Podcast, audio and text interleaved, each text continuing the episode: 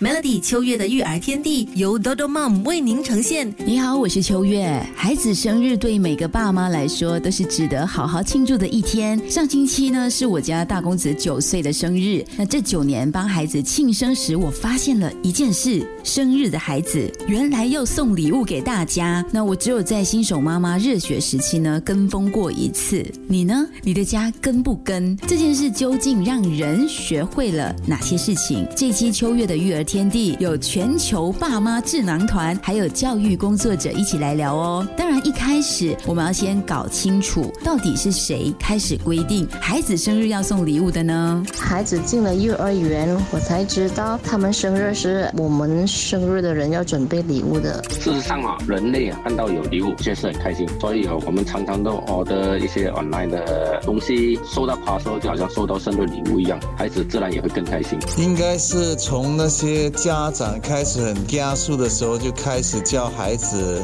在生日的时候送礼物给其他同学，收买人心。其实我也不知道原因了，可能要大家都开心吧。先谢谢 Annie 妈妈，还有新加坡的龙爸爸、新西兰的钟爸爸回应了今天的问题。其实这个情况有点奇怪，也有点诡异了。那爸妈跟不跟风送礼物的各种原因，请留意明天的秋月的育儿天地，搞懂孩子不费力，宝宝健康的零。嘴绝不能错过零嘴界中的佼佼者多多梦。